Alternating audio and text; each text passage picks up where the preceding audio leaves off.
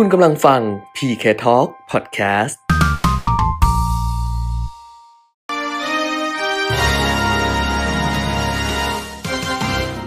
รายการเงินทองต้องรู้ โดยขวัญชนกวุฒิกุลและปิยมิตรยอดเมือง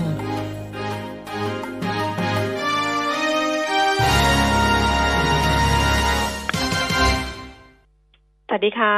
ต้อนรับคุณผู้ฟังทุกท่านนะคะ เข้าสู่ช่วงเวลาของรายการเงินทองต้องรู้ค่ะ วันนี้วันพระหัสบดีที่ 30 กรกฎาคม 2563 นะคะ กลับมาพบกันเหมือนเดิม จันทร์ถึงศุกร์ค่ะ ตั้งแต่ 10นาฬิกาถึง 11นาฬิกา FM 90.5 MHz แล้วก็ผ่านทางเว็บไซต์ smartbomb.co.th แอปพลิเคชัน smartbomb radio ค่ะ รวมถึง Facebook Live มิติข่าว 90.5 นะคะคุณผู้ฟังอยู่กับดิฉันขวัญชนกวุฒิกุลแล้วก็คุณปิยมิตรยอดเมืองค่ะ คุณปิยมิตรคะสวัสดีค่ะ สวัสดีครับ คุณขวัญชนกคุณผู้ฟังครับ ค่ะอ้าวไป เริ่มต้นกันตรงไหนดีวันนี้อะก็ไวรัสโควิด -19 นะครับ ก็เป็นไปตามที่บอกไว้เมื่อวานนี้คือตอนนี้ผู้ที่ติดเชื้อสะสมทั่วโลกเนี่ย ทะลุ 17 ล้านเรียบร้อยแล้วนะครับ 17 ล้าน 1 8 5 9 2 7 คน แล้วก็เสียชีวิตแล้ว 6 7 2 0 0 คน รักษาหาย 10 ล้าน หกแสนเก้าหมื่นกว่า ก็ตีไปสิบล้านเจ็ดแสนนะเป็นตัวเลขกลมๆนะครับ แล้วก็อาการก็ยังน่าเป็นห่วงอยู่นะถ้ามองในระดับโลก เพราะว่าตัวเลขของผู้ติดเชื้อและผู้เสียชีวิตเนี่ยค่อนข้างสูงนะครับ ติดเชื้อสองแสนเก้าหมื่นคนนะก็เกือบเกือบจะเป็นสถิติที่สูงแหละนะถ้า ถ้านับว่าติดเชื้อวันเดียวสองแสนเก้านี่เกือบจะสูงที่สุดนะที่เราได้เห็นมาก่อนหน้านี้เนี่ยมีเกือบเกือบสามแสนนะครับ ก็แล้วก็ผู้ที่เสียชีวิตเจ็ดพันสามสิบคนเมื่อวานนี้ ก็ถือว่าเป็นสถิติที่ค่อนข้างสูงในวันเดียวอีก เช่นเดียวกันนะครับ ก็จะเห็นว่ายังไม่มีท่าทีที่จะ แผ่วลงสำหรับผู้ติดเชื้อและผู้เสียชีวิตโควิด -19 นะครับ โดยเฉพาะในหลาย ๆ ประเทศที่ผู้ติดเชื้อเพิ่มขึ้นมาในระดับเป็นพันคนอีกครั้งหนึ่งนะครับ ไม่ว่าจะเป็นถ้าในแถบเอเชีย หรือถ้าเอาเอาใกล้ๆหน่อยนะก็แถบใกล้ๆบ้านเราเป็นอาเซียนเป็นอะไรพวกนี้ก็จะมีอินโดนีเซีย ฟิลิปปินส์ นะครับ อินโดนีเซียเนี่ยติดเชื้อวันเดียว 2,300 กว่าคน เสียชีวิตอีก 74 คนนะครับ ก็กลับมาสูงอีกครั้งหนึ่งฟิลิปปินส์ติดเชื้อ 1,874 คน แล้วก็เสียชีวิตอีก 16 คนนะเมื่อวานนี้นะครับ เพราะฉะนั้นก็จะเห็นว่าในประเทศตอนนี้มันไม่ใช่แค่อเมริกานะอเมริกาตั้งแต่อเมริกากลางอเมริกาใต้แล้วก็ ไปถึงแคนาดาเลยนะครับ สหรัฐอเมริกานี่ก็ยังสูงอยู่นะ อเมริกานี่ติดเชื้อวันเดียวหกหมื่นหกพันกว่าคน แต่ว่าที่มากกว่าอเมริกาก็คือบราซิลนะบราซิลติดเชื้อเจ็ดหมื่นคนเสียชีวิตอีกพันห้าร้อยกว่าคนนะครับ ประเทศที่หนักอยู่แล้วก็ยังหนักต่อเนื่องนะครับ ประเทศที่ดูดีขึ้นก่อนหน้านี้ ก็กลับมามีปัญหาอีกระลอกหนึ่งในหลายประเทศนะครับ อันนี้คือสถานการณ์ของ โควิด -19 นะ วันนี้นะดังนั้นก็ยังดูไม่ดีขึ้นเท่าไหร่นะครับ ค่ะ ค่ะ แต่ว่าสถานการณ์ของโควิด -19 เนี่ย ก็ไปทำให้การกำหนดนโยบายอะไรต่างๆ เนี่ยนะ ของธนาคารกลางก็ต้องติดตามกันต่อเหมือนกันของบ้านเราเอง ก็เมื่อวานคอรมอมีมติแต่งตั้ง ผู้ว่าการธนาคารแห่งประเทศไทยคนใหม่ที่จะเข้ามารับตำแหน่งต่อจากดรวิรไทยสันติประพบนะคะ ก็ตามคาดหมายก็คือ ดรเศรษฐพุทธสุทธิวานอรุพุทธเดี๋ยวค่อยดูกันก็แล้วกันนะ เรื่องนี้ค่อยๆไล่กันไป เพราะว่าสิ่งที่มันเกิดขึ้นกับโควิด -19 แล้วมันกดดันเศรษฐกิจเนี่ย มันก็ไปส่งผลกระทบกับราคาสินทรัพย์ต่าง ๆ เนี่ย ทั่วโลกเลยคุณเปียมินแล้วก็ทั่วไปด้วย แต่เมื่อคืนนี้เนี่ย ธนาคารกลางสหรัฐประชุม หรือเดี๋ยวค่อยกลับมาดู อ่า เดี๋ยวเดี๋ยวดูข้อมูลก่อนก็ได้เดี๋ยวกลับมาดูอีกที ค่ะ นะเพราะว่ามันจะเชื่อมโยงกัน มันจะเชื่อมโยงกันในหลาย ๆ เรื่องสำหรับการตัดสินใจของอทางด้านธนาคารกลางสหรัฐนะรวมทั้งการคาดการ GDP ไตรมาสสองด้วย ค่ะนะครับค่ะอ่างั้นไปดูข้อมูลกันก่อนเลยนะคะ คุณผู้ฟังครับเริ่มต้นจากตลาดหุ้นนิวยอร์กเมื่อคืนที่ผ่านมาค่ะดัชนีอุตสาหกรรมดาวโจนส์ปิดตลาดปรับตัวเพิ่มขึ้น 160.29 จุด0.61% NASDAQ เพิ่มขึ้น 140.85 จุด 1.35%แล้วก็ S&P 500 เพิ่มขึ้น 40.00จุด1.24%ค่ะ ในขณะที่ยุโรปนะคะ ลอนดอนฟุตซี่ร้อยเพิ่มขึ้นเล็กน้อย 2.20 จุด CAC 40 ตลาดหุ้นปารีสฝรั่งเศสเพิ่มขึ้น 29.80 จุด และดัคแฟรงเฟิร์ตเยอรมนีลดลง 13.02 จุดค่ะ ในเอเชียเช้าวันนี้โตเกียวนิเกอีปิดเช้าไปแล้วนะคะ 22,408 จุด เพิ่มขึ้น 11 จุดห่างเสียงฮ่องกง 25,085 จุด เพิ่มขึ้น 202 จุดค่ะ แล้วก็ตลาดหุ้นเซี่ยงไฮ้ดัชนีคอมโพสิต 3,295 จุด เพิ่มขึ้นมา 1.17 จุดค่ะ กลับมาดูความเคลื่อนไหวของตลาดหุ้นบ้านเราในเช้าวันนี้ ดัชนีราคาหุ้นก็กลับมาปรับตัวเพิ่มขึ้นนะคะ สูงสุดเนี่ย1,347.17จุด ก็คือตอนนี้เลย10นาฬิกา12นาที เพิ่มขึ้นมา8.82จุดค่ะ ส่วนต่ำสุด 1,343 จุด มูลค่าการซื้อขาย 12 นาทีแรก 7,460 ล้านบาท แล้วก็ SET Fifty Index นะคะ 876.53 จุด เพิ่มขึ้น 5.12 จุด 0.59%มูลค่าการซื้อขาย 3,160 ล้านบาทค่ะ หุ้นที่ซื้อขายสูงสุดวันนี้นะสิบอันดับ อันดับที่หนึ่งเนี่ย KCE สามสิบสองบาท เพิ่มขึ้นมาสามบาทสิบเปอร์เซ็นตตามมาด้วยฮาน่าสามสิบเก้าบาท เพิ่มขึ้นสองบาทห้าสิบตางนะคะหกจุดแปดห้าเปอร์เซ็นต CPO 68 บาท 50 เพิ่มขึ้น 50 สตางค์ อันดับที่ 4 ค่ะ เป็นเดลต้า นี่มาหมดเลยนะ KCE ฮาน่าเดลต้านะครับเดลต้านี่เพิ่มขึ้น 15เปอร์เซ็นค่ะ 119 บาท เพิ่มขึ้น 15 บาท 50 โอสถสภา 44 บาท 25 สตางค์ เพิ่มขึ้น 25 สตางค์ AOT 54 บาท 75 เพิ่มขึ้น 25 สตางค์นะคะ Gulf Energy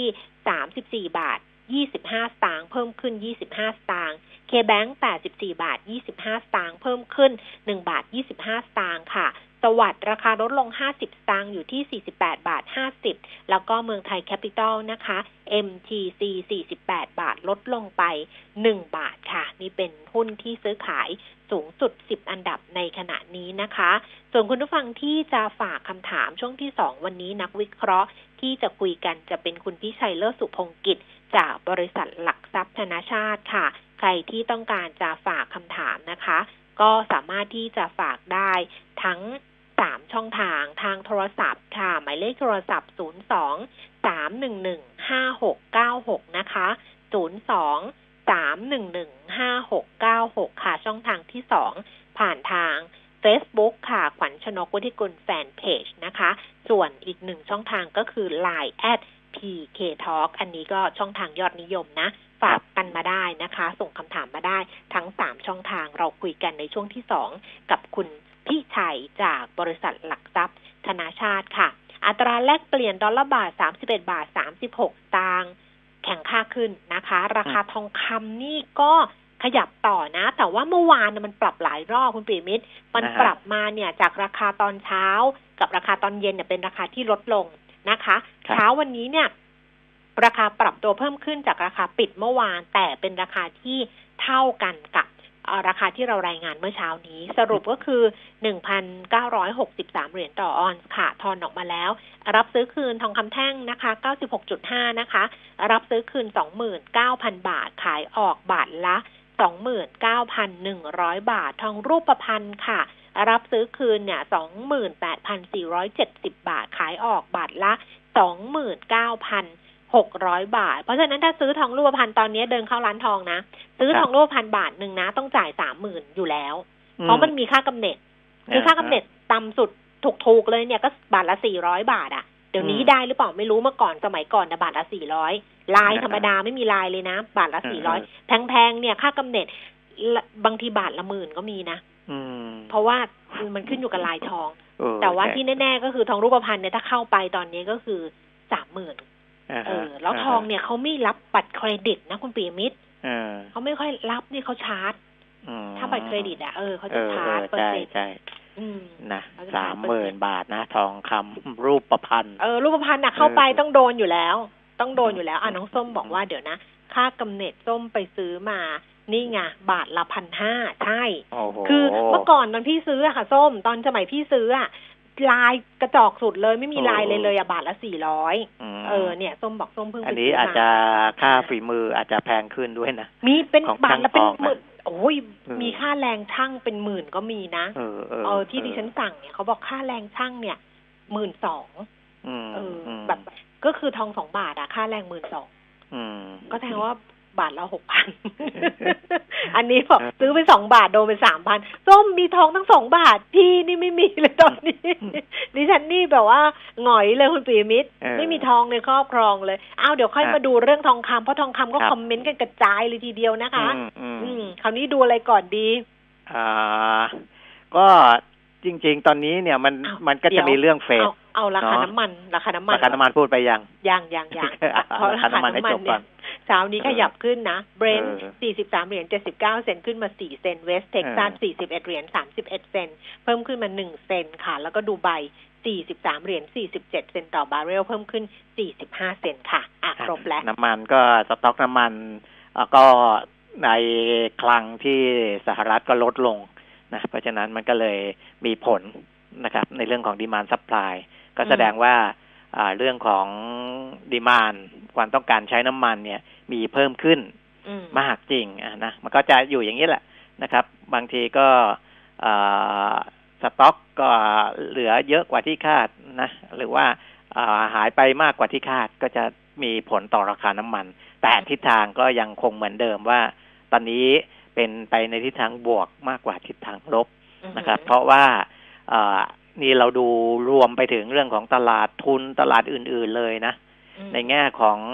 อาตลาดหุ้นตลาดบอลนะของสหรัฐเองเนี่ย มันขึ้นหมดเลยอืมนะครับอืมเออหุ้นก็ขึ้นนะอืมบอลก็ราคาบอลขึ้นทำให้ยิวเนี่ยลดลงตอนนี้เนี่ยยิวของพันธบัตรสหรัฐ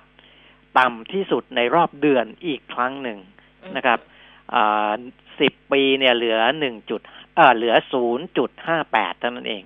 นะครับห้าปีเหลือศูนย์จุดสองห้านะเคยขึ้นไปถึงศูนย์จุดสามหนึ่งเมื่อต้นเดือนนะตอนนี้เหลือศูนย์จุดสองห้าจะเห็นว่าถ้าพันธบัตรห้าปีเนี่ยอ่าอัตราผลตอบแทนลดลงค่อนข้างเยอะมีนัยสำคัญเลยนะครับค่ะสองปีเหลือศูนย์จุดหนึ่งสองเปอร์เซ็นเท่านั้นเองนะ ก็จะเห็นว่าเงินก็ยังเข้าในตลาด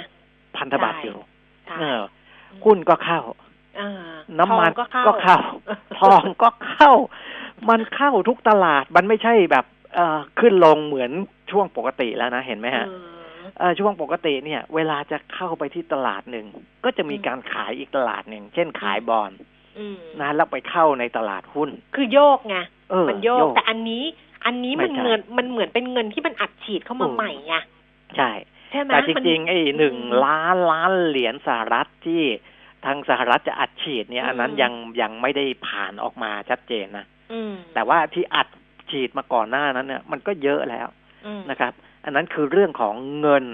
ที่อัดฉีดเข้ามาและเตรียมอัดฉีดเพิ่มนะครับ ก็มีผลกับทุกตลาดนะครับ ประเด็นที่หนึ่งประเด็นที่สองก็คือว่า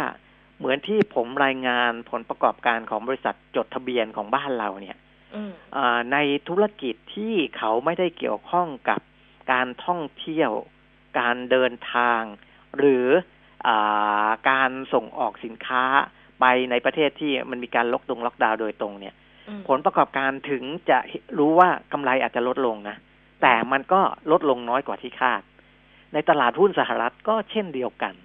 นะครับ บริษัทใหญ่ ๆ หลายบริษัทที่คิดว่าผลการดำเนินงานจะออกมาแย่กว่านั้น เนี่ย มันไม่ได้แย่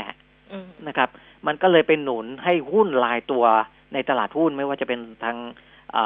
าดัชนีดาวโจนส์นะซึ่งเป็นหุ้นกลุ่มอุตสาหกรรมเป็นหลัก หรือดัชนี NASDAQ ที่เป็นหุ้นไอทีเทคโนโลยีอ่าหรือว่าทางด้านของหุ่นยนต์ทางด้านอะไรพวกนี้เป็นหลักนะครับ แล้วก็ดัชนี S&P 500 นะทุกตัวมันก็จะมีหุ้นหลักๆ ที่อยู่ในแต่ละดัชนีเนี่ย เป็นตัวช่วยหนุน เพราะผลประกอบการมันไม่ได้แย่อย่างที่คิด อันนั้นเป็นประเด็นที่สองนะครับ ส่วนอีกประเด็นหนึ่งก็เป็นเรื่องของอาอ่าเรื่องเรื่องของธนาคารกลางสหรัฐนี่แหละอืมนะที่คงอัตราดอกเบี้ย ก็ศูนย์ถึงศูนย์จุดสองห้าเปอร์เซ็นจริง ๆ มันก็มันก็ต่ำอยู่แล้วนะค่ะคือคือเอ่อระดับล่างก็คือศูนย์เปอร์เซ็นอยู่แล้วนะ ซึ่งก่อนหน้านี้ก็มีข่าวออกมาอยู่แล้วว่าเฟดหรือว่าธนาคารกลางสหรัฐจะไม่ใช้อ่านโยบายอัตราดอกเบี้ยติดลบอืมนะแต่ว่าเอ่อในตอนที่มีมติว่าคงอัตราดอกเบี้ยเนี่ย ก็มีคำมั่นสัญญาอืมนะว่าจะมีมาตรการสนับสนุนเศรษฐกิจ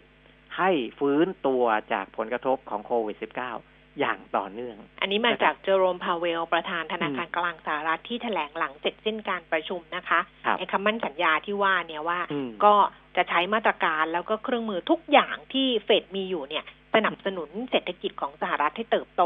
แม้ว่าจะเป็นการฟื้นตัวอย่างช้าๆก็ตามนะอ่าอืมนะอันนี้ก็เป็นการส่งสัญญาณในเชิงบวกต่อตลาดอืมนะครับ เพราะฉะนั้นสัญญาณในเชิงบวกเหล่าเนี้ยที่ผมบอกเนี่ยมันถึง ไปมีผลในการหนุนตลาดหุ้นนะส่วนสภาพคล่องที่มันเอ่อล้นทะลักมันก็ไปหนุนกับตลาดอื่นๆนะตลาดอื่นๆทั้งหมดตอนนี้มันก็เลยไปกันหมดเลยนะ ทั้งแผงเลยใช่นะครับค่ะอืมอย่างราคาทองคำเนี่ยนะคะ คุณปิยมิตรถ้าเกิดว่าดูตั้งแต่ต้นปีที่ผ่านมานะ ทาง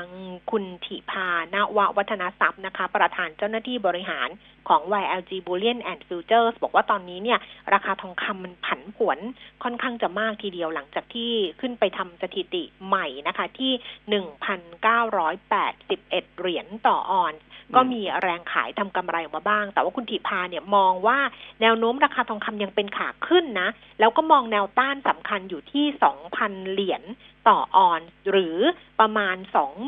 29,500 บาท ต่อน้ำหนัก 1 บาท อันนี้เป็นทองคำแท่งนะคะ พูดถึงอืมทองคำแท่งนะ 29,500 บาท คือถ้าเกิดผ่าน 2,000 เหรียญไปได้เนี่ยคุณถีพาบอกว่า ราคาทองจะขึ้นไปทดสอบแนวต้านที่ 2,037 เหรียญต่อออนซ์ค่ะ แล้วก็บอกว่าราคาทองคำมันมีหลายปัจจัยสนับสนุนนะ อย่างที่เราคุยเมื่อวานแหละว่า มันมีความกังวลเรื่องเศรษฐกิจของประเทศต่างๆ ที่คาดว่าจะหดตัวรุนแรง โดยเฉพาะสหรัฐเนื่องจากการระบาดของโควิด -19 เนี่ยยังครับคงมีอยู่อย่างต่อเนื่อง ความตึงเครียดของสหรัฐกับจีนนะ เราคุยไปแล้วแล้วก็ SPDR ที่สะสมกองที่สะสมทองเนี่ยห้าถึงเจ็ดตันต่อวัน คือซื้อตลอดเลย แล้วก็ซื้อไปแล้วเนี่ยสามร้อยเจ็ดสิบ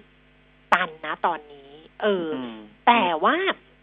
คุณดีพันธ์เนี่ยมองว่าสองพัน มีโอกาสจะไปถึง แล้วก็ทะลุไปได้เป็นสองพันสามสิบเจ็ดเหรียญต่อออนซ์นะคะ แต่มันก็หลายกระแสอย่างหมอกฤษรัตหิรัญยศิริอันนี้จากแม่ทองสุกนะ MTS Go เนี่ยนะก็บอกว่าถึงราคาทองคำจะปรับตัวสูงสุดเป็นประวัติการ์แต่ส่วนตัวของคุณหมอกฤษรัตเนี่ยก็เชื่อว่าราคาทองคำเนี่ยยังเป็นขาขึ้นเหมือนกัน จากปัจจัยสนับสนุนแบบคุณถีพาคล้ายๆกัน แล้วก็มองว่าแนวโน้มราคาทองคำปลายปีนี้มีโอกาสที่จะไปสร้าง new high นะคะ ระดับสูงสุดใหม่แตะ 2,000 เหรียญต่อออนซ์ได้ เขาพูดเรื่องของ SPDR เหมือนกันนะว่า SPDR ก็มีโอกาสที่จะซื้อทองเพิ่มอีก แม้ว่า 3 วันที่ผ่านมาซื้อทุกวันซื้อมา3ตันแล้วเนี่ยนะคะอืมเพราะว่าเขาไปเทียบสัดส่วนตอนวิกฤต ปีเอ่อวิกฤต subprime หรือเปล่า 2,551 ถึง 2,554 ตอนนั้นเนี่ย SPDR ซื้อทองในพอร์ตนะ1,320ตัน ตอนนี้พอร์ตปัจจุบันเนี่ยอยู่ที่1,249ตัน เพราะฉะนั้นมันมีส่วนต่างอีกประมาณ70ตัน ที่น่าจะเข้าไปซื้อได้นะคะอืมส่วนราคาทองในประเทศคุณหมอกฤษรัตน์ก็บอกว่ามีโอกาสที่จะไปแตะ3,000บาทต่อน้ำหนักทอง1บาท เพราะว่ารับอันนี้ส่งส์จากราคาทองคำในตลาดโลกที่มันเพิ่มขึ้นนี่แหละ เออ แต่เขาบอกเนี่ยค่ากำเนิดก็จะอยู่500ถึง1,000บาทต่อน้ำหนัก1บาท นี่น้องส้มส่งมาพันห้ามาสักครู่มีท่านหนึ่งส่งมาในไลน์แอดก็บอกว่าเพิ่งซื้อมาก็พันห้าเหมือนกัน บาทละพันห้าเออนะ แต่อีกกระแสหนึ่งคือคุณจิตติตั้งสิทธิพักดีาฮะอันนี้กระแสเตือนคนนี้เขาจะเตือนหลายรอบแล้วเออรอบนี้ก็เตือนอีก บอกว่าราคาทองคำเนี่ยมันเริ่มที่จะพุ่งขึ้นมาชนเพดานแล้ว แล้วก็นำแล้วกำลังทำสัญญาณ ปรับฐาน เพราะฉะนั้นจะทำให้ราคาทองเนี่ยมันมีความผันผวนสูง คาดว่าในวันสองวันเนี้ยจะเห็นสัญญาณการเคลื่อนไหวที่ชัดเจนมากขึ้นก็แนะนำให้นักลงทุนเนี่ยระมัดระวังการเข้าไปลงทุนในช่วงนี้นะคะ แล้วก็มองว่าโอกาสที่ทองจะขยับไปแตะสามหมื่นบาทเนี่ยยังน้อยอยู่คุณคุณจะเตียบพูดอย่างนี้มานานแล้วครับ พูดอย่างนี้มาเนี่ยอ่านมาครั้งที่สามแล้ว แต่ว่ามันก็ขึ้นมาตลอดอะแต่นี้ที่เขามองว่ามันจะไปแตะสามหมื่น ได้โอกาสมันยากก็เพราะว่าเขาเป็นห่วงว่าพวกกองทุนทองคำอะคุณปีมิตรอ่าจะฮะขายออกมาไงขายทำกำไรแล้วไปจุดให้ราคามันร่วง เพราะว่าตอนนี้เนี่ยกองทุนทองเนี่ยเขามีกำไรกันเยอะแล้วเพราะราคามันปรับขึ้นมานะ บอกหนึ่งเดือนเนี่ยในประเทศเนี่ยขึ้นมาสี่พันบาทต่อน้ำหนักทองคำหนึ่งบาทแล้วนะ แล้วถ้าจากต้นปีเนี่ยขึ้นมาเนี่ยเจ็ดพันบาทหรือว่าผลตอบแทนเนี่ยมันสูงถึงยี่สิบเปอร์เซ็นต์แล้ว อืมอืม ก็เลยกลัวว่าใช่กองทุนทองจะขายออกมานะคะนะมันก็จริง ๆ มันก็เป็นเรื่องของ demand supply นั่นแหละเออนะครับ คือจริงๆพอกำไรอะมันคนที่มีกำไรอยู่ ก็คล้ายๆคล้ายๆ การลงทุนในสินทรัพย์อื่นน่ะอืมนะก็ เอ๊ะจะอ่าเก็บกำไรไว้ก่อนดีไหมอะไรอย่างเงี้ยนะ นี่เออต้องฟังฝรั่งบ้างมาฝรั่ง เออโอ้ยฝรั่งมองไปไกลเลยท นี่องเลมายนะเออมาเรื่องทองนี่แหละเนี่ยเออเอ่อแบร์รี่ดอลส์นะคะ ประธานบริหารบริษัทมาตินเพลส Securities นะอืมเขาให้สัมภาษณ์ทาง CNBC นะ บอกว่าการที่ราคาทองคำเนี่ย พุ่งเกินระดับสูงสุดรอบก่อนที่ 1,923 เหรียญต่อออนซ์เนี่ย ก็ชี้ว่าตลาดกำลังแข็งแกร่งมาก ๆ ตัวเขาเองเนี่ยเชื่อว่าภายในสองปีเนี่ยจะไปถึง 3,500 เหรียญนะอืม เออ ส่วน BNP Paribas Wealth Management นะคะ คุณเกรทเบรกแมนซึ่งเป็นหัวหน้าฝ่ายบริการลงทุนภูมิภาคเอเชียแปซิฟิกก็บอกว่าราคาทองคำเนี่ยน่าจะไปนิ่ง ๆ ที่ 2,000 เหรียญ แล้วก็จะปรับตัวเพิ่มขึ้นอีกครั้งหนึ่ง แต่ในระยะสั้นเนี่ยเขาบอกว่าเขายังไม่เห็นว่าจะมีตัวเร่งอะไรมาหยุดยั้ง ไม่ให้ราคาทองคำมันวิ่งต่อไปได้ มีแต่ปัจจัยสนับสนุนให้ทองคำเนี่ย มันนิวไฮรอบใหม่นะคะ ขณะที่เจอร์กคีเนอร์กรรมการผู้จัดการ Swiss Asia Capital นะ ก็มองว่าทองคำกำลังพุ่งไม่หยุดเช่นเดียวกัน หากวิเคราะห์ในเชิงเทคนิคเนี่ยเบื้องต้น ราคาเนี่ยจะไปที่ 2,834 เหรียญต่อออนซ์ซึ่งอืมอาจจะทะลุเป้าหมายนี้ได้ค่อนข้างเร็ว ส่วนเป้าหมายระยะยาวเขาบอกว่าสูงกว่านี้นะอ่าฮะเอ่อ Swiss Asia Capital นี่มองว่าราคาทองคำสูงกว่าจุดต่ำสุด7ถึง8เท่า แล้วก็จะให้โอกาสให้ผลตอบแทนที่สูงมากกว่าในรอบ 12 เดือน เมื่อเทียบกับพันธบัตรรัฐบาลสหรัฐที่ให้ผลตอบแทนต่ำในขณะนี้อ่าเอฮะอนี่สำนักนอกนี่มองไปไกลเลย3ปี3,500เหรียญน่ะคิดดูละกันเออเออยิ่งออกมาแบบนี้ก็ยิ่งอยากซื้อถูกไหมเออ จริงปะล่ะเออนะใช่ไหมก็มีแต่ก็มีอยู่ช่วงหนึ่งนะ ซึ่งตอนตอนนู้นนะในอดีตที่เอ่อทองเริ่มมาอย่างนี้แหละอืม นะแล้วก็ออกกองทุนทองออกอะไรกันเยอะเลยนะอืมเออบรรดาบลจเนี่ยบริษัทหลักทรัพย์จัดการกองทุนเนี่ย แต่ก็หลังจากนั้นไม่นานมันก็แผ่วนะค่ะมันก็เป็นรอบๆเหมือนกันนะจริงค่ะๆก็ลองดูแล้วกัน ก็ดีที่คุณแก้มเอาหลากหลายความเห็นมานะครับ ก็แล้วแต่อันนี้ลองพิจารณากันแล้วกันนะครับ ตอนนี้กลับไปเช็คทองที่บ้านกันอยู่แล้วแหละว่าอืมมีกันคนละเท่าไหร่ดิฉันดูมาแล้วของดิฉันเนี่ยมีอยู่สิบสี่จุดห้ากรัม ไม่ถึงบาทเออเพราะว่าบาทหนึ่งคือสิบห้าจุดสองกรัม5.2เออใช่ ดิฉันไปเช็คทองส่วนตัวมาแล้วว่า ดิฉันครอบครองทองทั้งหมดเนี่ยสิบสี่จุดเท่าไหร่นะเมื่อกี้บอกไปแล้วนะสิบสิบสิบสี่จุดเก้าเหรอจุดเดี๋ยวจุดห้าเออประมาณนั้นไไนะมันเจ็ดจุดหนึ่งกรัมบวกเจ็ดจุดหกกรัม เออเออสิบสี่จุดเจ็ดกรัมเออดิฉันมีนะสิบสี่จุดเจ็ดคือกรัตอนมหลังนี่ไม่ค่อยสะสมทองไง ไม่ไม่ค่อยสะสมขายไปสะสมทิ้งไปตั้งในไอ้หน่วยลงทุนไงใช่อืมขาก็เลยยเมื่อก่อนมีเยอะเออเมื่อก่อนอุ้ยเมื่อก่อนมีเป็นกำปั่นเลยคุณผู้ฟัง เออทองเนี่ยมีแบบว่ามันจะพูดเป็นกำปั่นก็เกินไป แต่ว่ามีประมาณหนักน้ำหนักอะยี่สิบาทอะได้เออเออยี่สิบาท หรืออาจจะยี่สิบกว่าบาทอะไรเงี้ยแต่ไม่ถึงสามสิบาทหรอกเป็นทองรูปพรรณหมดเลยนะเป็นทองรูปพรรณหมดเลย ซื้อตั้งแต่บาทละสี่พันอืม สี่พันห้าสี่พันอย่างเงี้ย ถึงบอกค่ากำเนิดบาทละสี่ร้อยไงเออเออแปดพันพอขึ้นมาแปดพันขายเรียบ ไม่เหลือเลย เออ ไม่มีเหลือไม่มีทองเหลือ แล้วก็เลยเราก็ไม่ซื้อมาตั้งแต่นั้น ล่าสุดเนี่ยมีครอบครองเนี่ยสิบสี่จุดเจ็ดกรัมยังไม่ถึงหนึ่งบาทนะคะ บาทสิบห้าจุดสองกรัมอะอะเดี๋ยวก่อนนะจะไปเรื่องอื่นนะ คุณผู้ฟังครัก็บทยอยฝากคำถามมานะคะ ที่จะคุยกันกับคุณพิชัยเลิศสุพงกิจนะคะ จากธนาชาติก็ฝากเพิ่มเติมได้ ตอนนี้ มีน้องท่านหนึ่งเนี่ยส่งมาบอกพี่แก้มครับ ไข่ไก่ป่าจากบ้านอาจารย์วีระเป็นยังไงบ้าง เหมือนเออไข่ไก่บ้านทั่วไปไหมอันนี้อยากรู้จริงๆเพราะผมไม่เคยกินไข่ไก่ป่าเลย บ้านอาจารย์ดูธรรมชาติมากๆดิฉันตอกออกมาดูแล้วอะทั้งไข่ ทั้งไข่ไก่อะเออแล้วก็ไข่ไก่ป่านะเออฮะเดี๋ยวจะถ่ายรูปให้ดูจเทียบกับไข่ปกติ ไข่แดงเนี่ยมันไม่เหมือนไข่ปกตินะอืมคือเขาจะกลมๆนูนๆอะอ๋อ เออเออทั้งไข่บ้านทั้งทั้งไก่บ้านทั้งไก่ป่านะคะ แต่ไก่ป่ามันลูกเล็กไงลูกเล็กๆเนี่ยยังมีอืมที่ไม่ได้ตอกเดี๋ยวเดี๋ยวเดี๋ยวจะถ่ายรูปแล้วเออเราเอาเออมาโพสต์ให้ลูกจะใหญ่กว่าไข่นกกระทา เออแต่แต่แต่เล็กก็เล็กกว่าไข่ไก่อยู่ระหว่างกลางกลางๆอืมอืมอืมอืมนั่นแหละ แต่ผมก็กินมาสองวันก็ยังไม่ค่อยคือรสชาติเนี่ย มันแยกกันไม่ค่อยออกนะเออแล้วผมก็ตอกรวมกันไปเลยด้วยบางที เออเออ คุณผู้ฟังบอกผมลุ้นว่าคุณขวัญชนกจะมีทองสิบสี่บาทเปล่า มีสิบสี่กรัมอ้าวอ่านะเรื่องเรื่องอ่าของ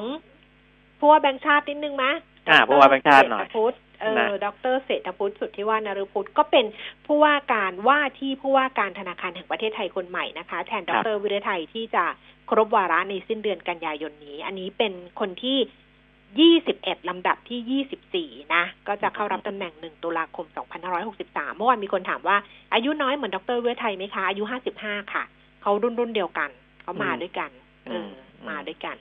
นะก็มีคนมีนักข่าวไปถามนายกด้วยนะอืมพลเอกประยุทธ์จันทร์โอชาเรื่องของการตั้งอ่าผู้ว่าการธนาคารแห่งประเทศไทยคนใหม่เนี่ยนะพลเอกประยุทธ์บอกก็เซ็นเรียบร้อยแล้วนะก็มีคณะกรรมการสรรหาเขาเสนอขึ้นมาอืม โดยคัดสรรจากคุณสมบัติการแสดงทัศนคติวิสัยทัศน์คะแนนเข้ามาอันดับหนึ่งนะอืมอ่า คะแนนแล้วก็ให้คะแนนนะจากทัศนคติวิสัยทัศน์อะไรต่าง ๆ นี่ได้คะแนนอันดับหนึ่งเป็นคนรุ่นใหม่นะเราต้องสนับสนุนคนรุ่นใหม่นะถ้าไม่สนับสนุนคนก็ไม่กล้าเข้ามานะก็จริงๆห้าสิบห้า พวกเราก็ยังยังเรียกว่ารุ่นใหม่อะเนาะรุ่นใหม่ยังรุ่นใหม่เรียกว่ารุ่นใหม่ แต่จริงๆอะมีคนรุ่นไม่ถึงห้าสิบเดี๋ยวนี้ขึ้นมาในระดับบริหารระดับสูงก็เยอะนะครับ ไม่ได้อ่าไงบางทีไม่ได้ไงเออเราฟังคุณเวลาพูดนอกรอบวันนั้นสิเออ พูดแค่นี้ละกันเอออะอะเพราะฉะนั้นเดี๋ยวรอดรเศรษฐพุทธเข้ามานะคะ ว่าจะครับขับเคลื่อนอะไรบ้าง แต่ก็มีโจทย์อะไรที่ให้รอให้ทำงานอยู่อะเยอะแยะมากมายเลยนะคะอ้าวนะกลับไปที่ภาพใหญ่ของโลกนิดอืมหนึ่งว่าอ่าเออที่บอกว่ามันเงินมันเข้าตลาดนู้นตลาดนี้เนี่ย ตอนนี้สิ่งที่รอดูอยู่ก็คือ เดี๋ยวอ่าพรุ่งนี้ทางสหรัฐก็น่าจะให้ตัวเลข GDP ไตรมาสสองอืม นะที่เป็นเป็นตัวเลขที่ออกมาจากการเก็บข้อมูลจริง ๆ แล้วนะค่ะตอนเนี้ยมันมีการคาดการณ์ออกมา จากอ่าศูนย์วิจัยเศรษฐกิจของสหสหรัฐเขานี่แหละนะครับ ว่าไตรมาสสองน่าจะติดลบ34.1เปอร์เซ็นเมื่อเทียบกับไตรมาสแรกอืมนะอันนี้เป็นการเทียบไตรมาสกับไตรมาสนะอืมนะครับ ถ้าเทียบปีต่อปีเนี่ยมันจะไม่ใช่ตัวเลขนี้นะค่ะบางทีเราไปเห็นตัวเลขติดลบ30-40เปอร์เซ็นต้ องเข้าใจว่าอันนี้เทียบระหว่างไตรมาสกับไตรมาสอืมนะทีเนี้ยตัวเลข 34.1 มันก็จะเป็นเบนช์มาร์กนะจะเป็นตัวตัวเอาไว้ชี้ชี้วัดว่าของจริงจะออกมาดีกว่านี้ หรือแย่กว่านี้นะครับ ถ้าดีกว่านี้มันก็จะส่งผลดีต่อไปในแง่ของการลงทุน ถ้าแย่กว่านี้ก็อาจจะเป็นผลที่ไม่ดีนักกับการลงทุนนะครับ แต่อย่างไรก็ตามการติดลบ ไตรมาสต่อไตรมาสในระดับ 34เปอร์เซ็นเนี่ยก็ถือว่ารุนแรงที่สุดอ่าจริงๆในในบางสื่อจะบอกว่านับตั้งแต่หลังสงครามโลกครั้งที่สองอืมนะแต่บางสื่อก็บอกว่าหดตัวรุนแรงที่สุดในประวัติศาสตร์ ก็คือเป็นค่ะประวัติการเลยค่ะมันก็แล้วแต่ เพราะว่าตัวเลขในอดีตเนี่ยเวลาเขาเก็บตัวเลขเนี่ยมันไม่ได้มันมันไม่ได้ทันสมัยเหมือนเหมือนยุคนี้นะอืมเออเออมันก็อาจจะเรียกว่า ต่ำสุดเป็นประวัติการณ์ก็ได้เหมือนกันนะอันนี้ก็เป็นในในภาพรวมที่เรารอดูอยู่สำหรับเศรษฐกิจของโลก แต่ว่านะครับออกมาอย่างนี้ก็ก็มันก็มีตัวเลขที่เอ่อพอให้เห็นอยู่อะเนาะว่าเดี๋ยวถ้ามันใช่ออกมาแล้วมันเป็นไปตามคาดมันดีกว่าที่คาดมันก็อาจจะมีความหวังไงถ้ามันอ่าแย่กว่าที่คาดก็ตามนั้นล่ะค่ะ ของอืมบ้านเราบ้างมะมีตัวครับเลขการคาดการณ์ ส่งออกครึ่งปีหลังของทางศูนย์ศึกษาการค้าระหว่างประเทศของมหาวิทยาลัยหอการค้าไทยค่ะเอ่อดรอัดพิสารวันนิชผู้อำนวยการศูนย์ศึกษาการค้าระหว่างประเทศของหอการค้า บอกว่าศูนย์เนี่ยได้ประเมินผลกระทบจากการระบาดของโควิด -19 คาดว่าจะทำให้มูลค่าการส่งออกในปีนี้ของไทยนะคะ หายไป 4 2 3 0 0 0ล้านบาทนะ คือติดลบเนี่ยหนึ่งล้านล้านบาท อืม เเออ คือถ้าเกิดเทียบกันแล้วหายไปเลย คือครับครึ่งหลัง เอาเป็นว่าครึ่งหลังของปีนี้เนี่ย ก็คาดว่าส่งออกเนี่ยมีโอกาสที่จะติดลบถึงยี่สิบเปอร์เซ็นตอืมอืมอืมอืมหนักอยู่ทีเดียวอ่าเอฮะอแต่ถ้าเกิดว่าทั้งปีนะคะเขาบอกว่าภาพรวมการส่งออกทั้งปีเนี่ย จะติดลบประมาณ 9.6เปอร์เซ็นถึง 13.5เปอร์เซ็นซึ่งเป็นสถิติการติดลบที่สูงที่สุดในรอบ 10 ปี นับตั้งแต่ปี 2552 ครึ่งปีแรกเนี่ยติดลบไปแล้ว 7.1เปอร์เซ็นครึ่งปีหลังมีโอกาสที่จะติดลบได้ถึง 20เปอร์เซ็นนะฮะอันนี้อาจารย์อาจบอกว่าก็ขึ้นอยู่กับไอ้เรื่องของวัคซีนอืมด้วยนะใช่เออว่าที่จะบอกว่าติดลบเอ่อมากน้อย9.6 หรือเออ13.5 เนี่ย จะเป็นตัวเลขสองหลักหรือว่าไม่ถึงสองหลักอืมนะครับ ก็ขึ้นอยู่กับวัคซีนด้วยแต่ตอนนี้วัคซีนมันก็เดินไปเรื่อยๆอะอืมนะถ้าถ้าไปดูในระดับโลกเนี่ยมันมีหลายสำนักมากที่ สามารถที่จะทดสอบไปถึงเฟสที่สามแล้วนะอือหือนะก็คือเริ่มที่จะใช้อาสาสมัครจำนวนมากขึ้นมคือที่สำหรับการการทดลองในคนเนี่ยนะครับ หลังจากนั้นเฟสสี่เฟสห้าแล้วอ่าถึงจะเริ่มมีความมั่นใจที่จะนำมาใช้ได้นะครับ แต่ตัวที่อาจารย์อาจบอกว่า วัคซีนจะอ่าควรจะชัดเจนในไตรมาสสามไตรมาสสี่เนี่ย จริง ๆ ตอนเนี้ยมันก็มีความชัดเจนในระดับหนึ่งแล้วนะอืมแต่แต่ในความหมายที่จะเอาตัววัคซีนเป็นตัวชี้วัดเนี่ยยังไม่แน่ใจว่าจะไปถึงไหน จะต้องให้มันสามารถใช้ได้เลยหรือเปล่าถ้าใช้ได้เลยเนี่ย อาจจะต้องไปปลายปลายปีหรือว่าไปต้นปีหน้าเลยนะครับมอันนี้ก็ก็ก็คือเรื่องของส่งออกนะ ก็อย่างอย่างราคาทองคำอะอืม ที่พูดกันว่าก็รอเรื่องของวัคซีนเหมือนกันใช่ไหมอ่าฮะดิฉันก็อ่าไม่แน่ใจเพราะว่าดิฉันว่าวัคซีนอย่างที่คุณปิมิตบอกเลยอะครับมันก็มีออกมาเป็นระยะระยะ แล้วเราก็ใช่เห็นความคืบหน้าไงก็เลยอืมรู้สึกว่าถ้าเกิดมันใช่มันมีจริง ๆ อะ มันก็อืมไม่รู้เหมือนกันมันจะเบรก มันจะเป็นปัจจัยที่เบรกรามันคามันทองมันได้น่าจะเป็นหรือปัจล่จัยที่ดี เพราะว่าตอนนี้อย่างที่ผมรายงานไปตั้งแต่ต้นรายการว่า เออมันเหมือนกับไม่รู้ว่าปล่อยหรือไม่ปล่อยนะแต่จำนวนอืมผู้ติดเชื้อ ในหลาย ๆ ประเทศมันก็เพิ่มขึ้นอืมนะและเพิ่มขึ้นเยอะด้วยนะครับ ซึ่งอันเนี้ยคือถ้ามีวัคซีนออกมาและใช้ได้จริงนะ คือใช้ได้กับคนจำนวนกับกับคนทั่วๆไปเนี่ย จบเลยอืมนะเออ มันก็เอ่อไม่จะจะค่อนข้างจะเลิกพูดถึงเรื่องของตัวเลขผู้ที่ติดเชื้อจะเพิ่มขึ้นเลยนะเพราะว่ามันก็จะไปป้องกันคนที่ยังไม่ไม่ได้เป็นเชื้อ นะยังไม่ได้ติดเชื้อโควิดสิบเก้านั่นแหละนะมันก็จะทำให้กระแสเรื่องของอ่าตัวเนี้ยมันลดน้อยลงไปและที่สำคัญคือจะทำให้มีการเคลื่อนย้ายคนระหว่างประเทศได้ อืมอืมได้มากขึ้นอืมความกังวลตรงนั้นจะน้อยลง กิจกรรมทางเศรษฐกิจระหว่างประเทศมันก็จะขับเคลื่อนได้ค่ะนะตัวของวัคซีนเนี่ยจริงๆอ่าประเด็นสำคัญกุญแจสำคัญมันก็คือ เพื่อให้โลก สามารถขับเคลื่อนได้มันั่นเคเอลื่งอนได้เอเอออเคลื่อนได้มันไปมาหาสู่ได้ถูกมันถูกเคลื่อนย้ายได้ ถ้าคือถ้ามันยังไม่มีนะ ยังไงก็ยังยากนะดูจำนวนผู้ผู้ติดเชื้อขนาดนี้อืมยังยากที่จะเคลื่อนกันโดยเอ่อที่ไม่ต้องมีการกักตัวกักบริเวณอะไรกันนะอะอันนั้นก็เป็นเรื่อง ส่งออกนะครับ ทีนี้มันมีดัชนีอีกหลายตัวที่มีออกมาหลังจากที่เราปลดล็อกคลายล็อกแล้วค่ะแล้วดัชนีมันก็ดีขึ้นนะ อย่างเช่น ดัชนีผลผลิตอุตสาหกรรม หรือว่า MPI เดือนมิถุนายนนะอันนี้ เป็นตัวเลขของเดือนมิถุนายนละ โดยคุณทองชัยชวลิตพิเชษฐ์ผู้อำนวยการสำนักงานเศรษฐกิจอุตสาหกรรม ก็ให้ตัวเลขเดือนมิถุนายน 2563อ่าอยู่ที่ 83.02 นะครับ ก็หดตัว 17.66%จากช่วงเดียวกันของปีก่อนนะปีที่แล้วยังอยู่เกินร้อยนะ แต่อันนี้เข้าใจได้นะครับ เพราะว่ามิถุนายนปีที่แล้วกับมิถุนายนปีนี้เนี่ย มันมีปัจจัยที่ต่างกันนะครับอืมแต่ถ้าเราเทียบมิถุนากับพฤษภาคมเนี่ย ถือว่าอ่าขยายตัวเพิ่มขึ้นมา 4.18เปอร์เซ็นต์อืมถือว่าต่อเนื่องเป็นเดือนที่สองแล้วนะครับสำหรับ MPI หรือว่าดัชนีผลผลิตอุตสาหกรรมนะครับ ก็ยังต่ำกว่าร้อยอยู่ แต่ก็ต่ออาดีขึ้นเป็นเดือนที่สองนะแล้วก็ไตรมาสที่สองทั้งไตรมาสเนี่ยอาของปีนี้หดตัวเมื่อเทียบกับช่วงเดียวกันของปีก่อนอยู่ประมาณ20เปอร์เซ็นตค่ะนะครับ ก็อ่าถือว่ายังอยู่ในทิศทางที่คาดหมายได้แหละนะอืมว่าพอคลายล็อกปุ๊บดัชนีหลาย ๆ ตัวจะต้องกลับมาดีขึ้นนะครับ คาดว่าทั้งปีนี้ น่าจะดีขึ้นไปเรื่อยๆนะจากการที่เปิดกิจการทางเศรษฐกิจไปมากขึ้นเรื่อยๆนะครับ อีกตัวหนึ่งเป็นดัชนีความเชื่อมั่นผู้ประกอบการ SME อันนี้เปิดเผยโดยคุณวีระพงษ์มาลัย ผู้อำนวยการสำนักงานส่งเสริมวิสาหกิจขนาดกลางและขนาดย่อมหรือว่าสสวนะครับ ดัชนีความเชื่อมั่นผู้ประกอบการ SME เดือนมิถุนายนเนี่ยเพิ่มขึ้นจากเดือนพฤษภาคมเช่นกันนะ ก็คือพฤษภา40.9มิถุนา49.3ถือว่าเป็นการปรับขึ้นต่อเนื่องเป็นเดือนที่สองเช่นเดียวกัน แล้วก็ที่น่าสนใจก็คือ 49.3 ของเดือนมิถุนายนเนี่ย เข้าใกล้ระดับ 50 นะครับ เออ ซึ่งพอพอถึงเราเห็นเลข 50 เนี่ย ถ้ามันเกินไปได้เนี่ย ถือว่าดีนะถือว่าความเชื่อมั่นเริ่มกลับมาละ นะครับ แต่ตอนนี้ก็ใกล้ใกล้ห้าสิบเข้าไปเต็มทีแล้วนะครับ อันนี้แสดงว่า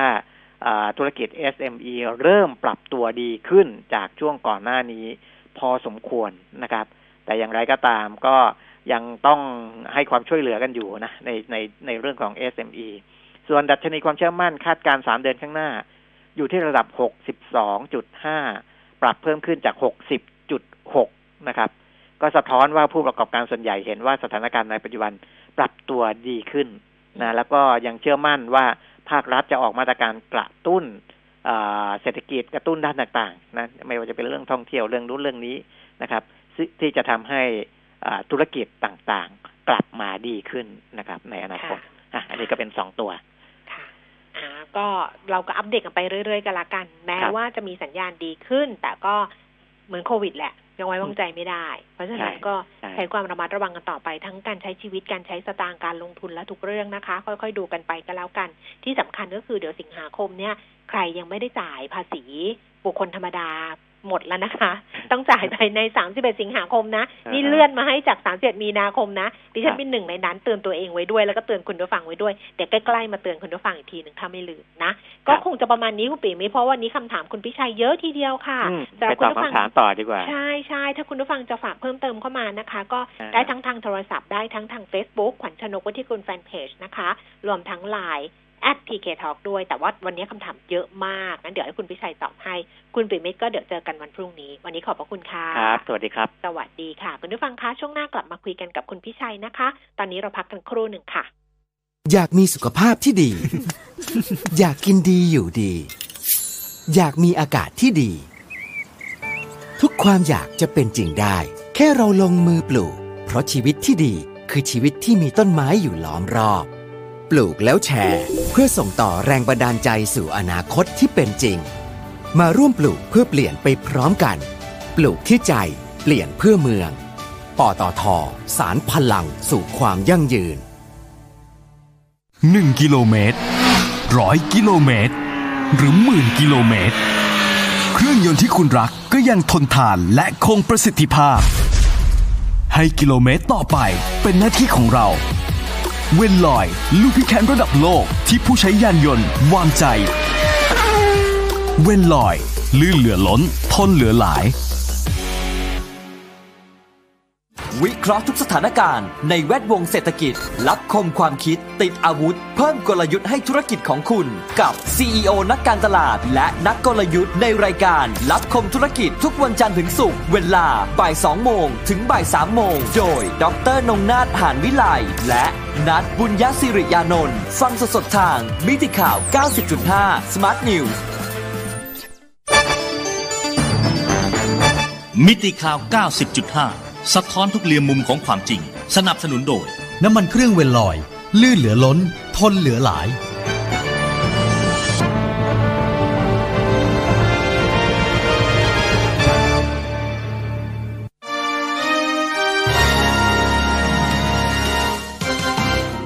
รายการเงินทองต้องรู้ โดยขวัญชนกวุฒิกุลและปิยมิตรยอดเมือง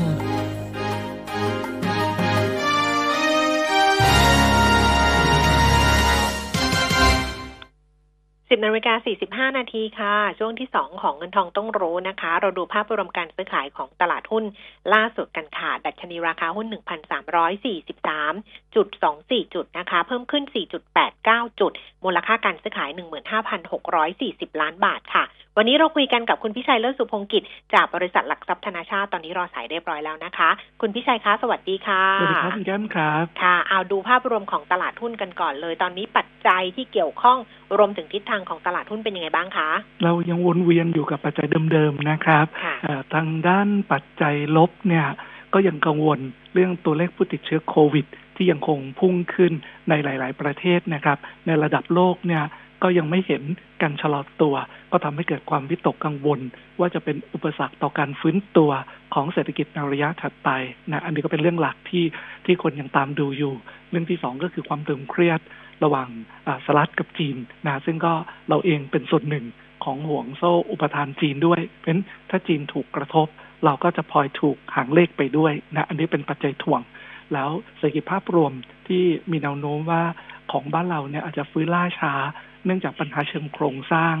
ของเราพึ่งพิงการส่งออกเยอะ ซึ่งค่ะได้รับผลกระทบจากเศรษฐกิจโลกที่มันหดตัวแรง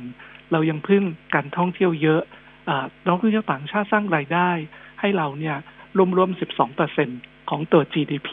และจนถึงวันนี้เราก็ยังไม่เปิดให้นักท่องเที่ยวต่างชาติเข้ามาเพราะฉะนั้นของเราเนี่ยดูจะหนักนะก็เอ่อมีการประเมินว่าเศรษฐกิจไทยปีนี้จะหด 8-9เปอร์เซ็นอันนี้เป็นปัจจัยลบนะครับค่ะส่วนทางด้านบวกเนี่ยก็คือการผ่อนคลายนโยบายการเงินการคลังของประเทศหลักนะที่ทำให้เงินล้นครับเอออย่างของสหรัฐเองเนี่ยก็กำลังเถียงกันอยู่ เรื่องที่จะเอ่อออกมาตรการกระตุ้นเศรษฐกิจเพิ่มเติมมูลค่า1จุดหนึ่งล้านล้านเหรียญนะฮะก่อนหน้านู้นเขาเคยออกมาแล้ว ตอนที่เอ่อกดเกิดโควิดใหม่ ๆ ตอนนั้นคือมาตรการ 2.4 ล้านล้านเหรียญนะนี่จะเพิ่มอีก1ล้านล้านเหรียญนะฮะก็คล้ายๆกับที่ EU ทำ EU เมื่อสัปดาห์ก่อนนู้น ก็ออกมาตรการเพิ่มเติมอีก 7.5 ล้านเหรียญยูโรนะเพราะฉะนั้นจะเห็นว่าทั่วโลกเนี่ยนอกจากใช้นโยบายการเงินนโยบายการคลังกระตุ้นเต็มที่แล้วเนี่ยยังมีมาตรการอื่น ๆ เพื่อที่จะเข้าไปช่วยเหลือเยียวยาด้วยนะครับ ผลพวงจากตรงเนี้ยก็ทำให้เงินหล่นจะสังเกตว่าเออทองคำ ขึ้นไปเร็วมากอือฮึในช่วงสองสัปดาห์หลังนะครับ จนกระทั่งจะจะจ่อสองพันเหรียญต่อออนละนะครับ แล้วเอ่อเงินก็ไหลเข้าไปที่ตราสารหนี้เยอะเออในช่วงหลายเดือนที่ผ่านมา จนทำให้บอลยิวทั่วโลกเนี่ยเอออยู่ในเกณฑ์ที่ติดลบเนี่ยกว่าสองในสามนะฮะอันนี้ก็เป็นสถานการณ์ที่เงินไม่มีที่ไป ก็วิ่งเข้าหาตัวสินทรัพย์ปลอดภัยก่อน แล้วก็เชื่อว่าสักพักหนึ่งก็จะไหลออกมาเข้า ตัวสินทรัพย์ที่มีความเสี่ยงที่สูงขึ้นครับนะฮะแต่ย้อนกลับมาที่บ้านเราเองเนี่ยนอกเหนือจากประเด็นข้างต้นเนี่ยในกลุ่มสถาบันการเงิน มีความกังวลเรื่อง NPL ที่ได้รับผลกระทบจากภาวะเศรษฐกิจที่ตกต่ำนะครับอ่าทำให้กลุ่มแบงก์ซึ่งมีน้ำหนักในการคำนวณดัชนีสูงเนี่ยยังคงถ่วงตลาดโดยรวมนะเมื่อวานนี้เราหลุด 1340 ลงมาค่ะวันนี้แม้จะพยายามกระเตื้องกลับขึ้นไปบ้างก็ ยังเป็นอาการเซอยู่นะฮะคนไปเก็งกำไรในกลุ่มอิเล็กทรอนิกส์นะขึ้นแรงๆต่อเนื่องกันอีกวันหนึ่งในวันนี้ครับ ค่ะค่ะอันนั้นเนี่ยอิเล็กทรอนิกส์ที่เขาเก่งกำไรกันนี่ปัจจัยมาจากเรื่องอะไรคะคุณพิชัยอ่าเมื่อวานนี้เนี่ยจุดพลุขึ้นมาที่ผลประกอบการอ่าของตัวเดลต้าที่อือฮึกำไรดีเกินคาดไปเยอะนะครับอืมอ่าตัวเดลต้าเนี่ยได้ประโยชน์จากเรื่องความต้องการระบบ cloud funding ทั่วโลกนะอืมก็เป็นตัวที่ supply อุปกรณ์ cloud ขณะเดียวกันเนี่ยตัว power supply อ่าในพวกรถไฟฟ้าเขาก็เป็นอีกคนหนึ่งที่ได้ประโยชน์ด้วยนะเพราะฉะนั้นตัวเดลต้าเนี่ยเห็นชัด แล้วทำให้หลายค่ายเนี่ยมีการอัปเกรด ราคาหุ้นเดลต้าขึ้นมานะฮะอืมส่วนตัวอื่นเนี่ยตัวจริง ๆ ต้องบอกว่าหุ้นอิเล็กทรอนิกส์ในบ้านเราเนี่ยอืมตัวผลิตภัณฑ์ขั้นสุดท้ายเนี่ย ไปกันคนละทิศคนละทางเลยนะครับอืมอย่างตัว KCE เนี่ยค่ะจะผลิตชิ้นส่วนอิเล็กทรอนิกส์ให้กับพวกพวกค่ายรถยนต์เป็นหลักค่ะ นะตัวฮาน่าอาจจะได้ประโยชน์จากเรื่อง 5G อืมนะอ่าที่เขาเป็นคนผลิตชิ้นส่วนอิเล็กทรอนิกส์เพื่อป้อนพวกอุปกรณ์ 5G นะค่ะแต่ทุกคนก็มีทิศทางที่ฟื้นตัวและประกอบกับก่อนหน้านี้เนี่ยบาทได้อ่อนกลับลงมาบ้างนะอืมอ่าก็ช่วยลดแรงกดดันต่อผลประกอบการของหุ้นอิเล็กทรอนิกส์นะฮะอย่างไรก็ดีเนี่ยเอ่อหลาย ๆ ตัวทุกตัวเลยดีกว่า เล่นกันเกินหนึ่ง standard deviation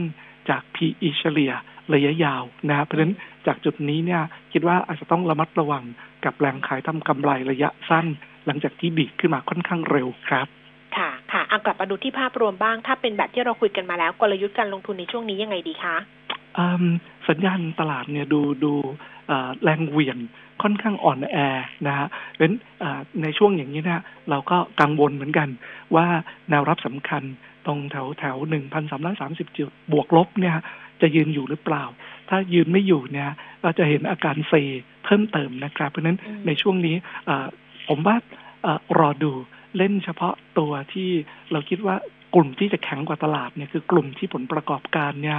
ดี แล้วก็มีแนวโน้มที่จะดีต่อเนื่อง แม้จะมีความกังวลเรื่องโควิดระบาดซ้ำนะหรือไม่ทีหนึ่งก็ต้องไปพวก defensive ที่มีประเด็นหนุนเฉพาะตัวนะเช่นอย่างพวก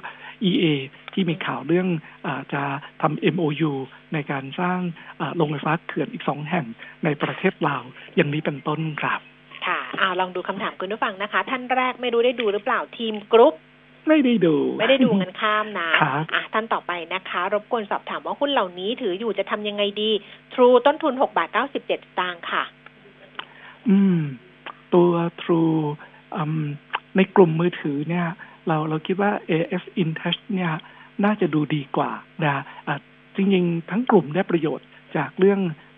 5G ที่กำลังจะเข้ามาและจะเป็นตัวทำให้ทั้งกลุ่มเนี่ยกลับเข้าสู่การเติบโตในสองสมปีข้างหน้านะครับ แต่ในเชิง valuation เนี่ย เรามองว่าตัว AS Intouch หรือแม้กระทั่ง d t แทเนี่ย น่าจะดูมีความน่าสนใจมากกว่าตัว True ครับ ที่ยังรันขาดทุนอยู่ ในปีนี้ปีหน้าก็ยังดูยังขาดทุนอีกเล็กน้อยเช่นกันนะเพราะนั้นไม่มีปันผลเพราะนั้นระหว่างที่เรารอตีม 5G เนี่ยอยู่กับ Advanced InTouch valuation ก็ถูกกว่า แล้วก็มีปันผลด้วยครับ ค่ะ KTB แบงก์กรุงไทยต้นทุน 17 บาท 5 สตางค์ค่ะ อืม พวกพวกกลุ่มแบงก์นี้ได้เรียนตอนต้นนะครับว่ามีความกังวล เรื่องของ NPL ที่ได้ผลกระทบจากภาวะเศรษฐกิจที่ตกต่ำนะฮะแล้วงบไตรมาสสองที่ออกมาจะสังเกตว่าส่วนใหญ่เนี่ยมีการตั้งสำรองอเผื่อไปข้างหน้าด้วย แต่ดูแล้วยังไม่เพียงพอ ก็คงจะต้องทยอยตั้งเพิ่มเติมในออีกหลาย ๆ ไตรมาสข้างหน้านะครับคราวนี้ต้องดูต่อว่าการจัดทำผลทดสอบภาวะวิกฤตนะว่าตัวฐานเงินกองทุนเนี่ยมีเพียงพอ ต่อการดำเนินงานในสามปีข้างหน้าหรือเปล่าเนี่ย หลายคนก็ยังอยากรอดูผลตรงนี้ก่อนว่าเป็นอย่างไรครับเน้นคิดว่าในกลุ่มธนาคารมีแนวโน้มที่จะ underperform ตลาดต่อไป แม้ว่าราคาหุ้นในช่วงที่ผ่านมาจะ underperform ตลาดมากแล้วก็ตามทีครับ ค่ะอีกตัวหนึ่งคือ PM ค่ะ PM ทีไม่ได้ดูไม่ได้ดูเนาะงั้นข้ามไปนะคะ ฝากวิเคราะห์หุ้น AP กับ LH ด้วยครับว่าตัวไหนมีแนวโน้มรายได้ดีกว่า น่าซื้อเก็บกว่าที่ราคาเท่าไหร่ ระหว่าง AP กับ LH นะคะ จริงๆ เป็นหุ้นอสังหาริมทรัพย์ที่โตสวนภาวะอุตสาหกรรมทั้งคู่นะครับใน valuation เนี่ยซื้อได้ทั้งคู่นะจริงแลนด์เฮาส์เป็น holding นะก็อาจจะมีมีองค์ประกอบที่แตกต่างกัน แต่ในเชิงถ้าเพียว property เนี่ยตัว AP มี backlog ที่ดี แล้วก็ไปเปิดตัวแนวราบมากขึ้น เอามาชดเชยตัวคอนโดที่ยัง oversupply นะฮะเราทำ target price สำหรับตัว AP ปีหน้าที่ 7 บาท 70 ในขณะที่แลนด์เฮาส์เนี่ย เราทำที่ 9 บาท 30 เพราะฉะนั้น upside ก็สูสีกันประมาณ 24เปอร์เซ็นต์ครับงั้นก็เพราะฉะนั้นก็ก็ซื้อได้ทั้งคู่ ได้ทั้งคู่ใช่ไหมคะ ถ้าชอบความนิ่งกว่า อาจจะดูตัวแลนด์เฮาส์เพราะว่ามีในโครงสร้างกำไร ประมาณเกือบ 40เปอร์เซ็นต์ของตัวแลนด์เฮาส์เนี่ยคือตัวโฮมโปรนะซึ่งกำลังได้ประโยชน์จากการฟื้นตัวนะคือเราเห็นในกลุ่ม retail เนี่ยตัวโฮมโปรเนี่ยเป็นเป็นธุรกิจ home improvement เนี่ยเราเห็นเลยว่ามันฟื้นตัวได้เร็วหลังโควิดครับ ค่ะ ต่อไปนะคะก u ฟเอเนอร์จีเข้าซื้อได้ไหมคะะตัวเนี้ยเป็นตัวที่ที่ มีมุมมองที่แตกต่างกัน เยอะพอสมควรนะฮะค่ายเราอาจจะมีมุมมองที่มีความระมัดระวัง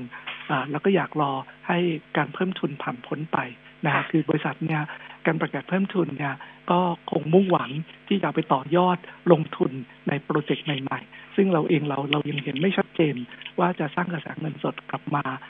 ได้มากน้อยขนาดไหนนะแต่บางค่ายที่เขามีมุมมองเป็นบวกเนี่ยเขาเขาก็ทำ target price สูงกว่านี้เยอะนะเพราะฉะนั้นอันนี้ก็ขึ้นอยู่กับสมมติฐานในการมอง ในแง่ราคาหุ้นเนี่ยหลังจากประกาศเพิ่มทุนเนี่ยราคาหุ้นกดลงมาอยู่ที่แนวรับเส้นค่าเฉลี่ย 200 วัน ซึ่งอยู่บริเวณ 34 บาทครับ ตรงนี้สำคัญมากเลยดูดูแล้วยังเป็นดาวเทรนที่กดลงมาอยู่ครับ คิดว่าต่อรองราคาได้ค่ะ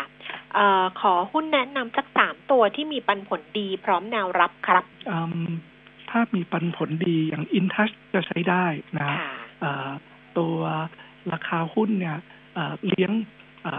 แกว่งตัวอยู่ในกรอบ ด้านล่างแนวรับแถวแถวห้าสิบหกห้าสิบหรือถ้าแย่ก็คือถัดไปตรงห้าสิบหกบาท ตรงนี้เป็นเป็นฐานแนวรับใหญ่ ตัวปันผลเนี่ย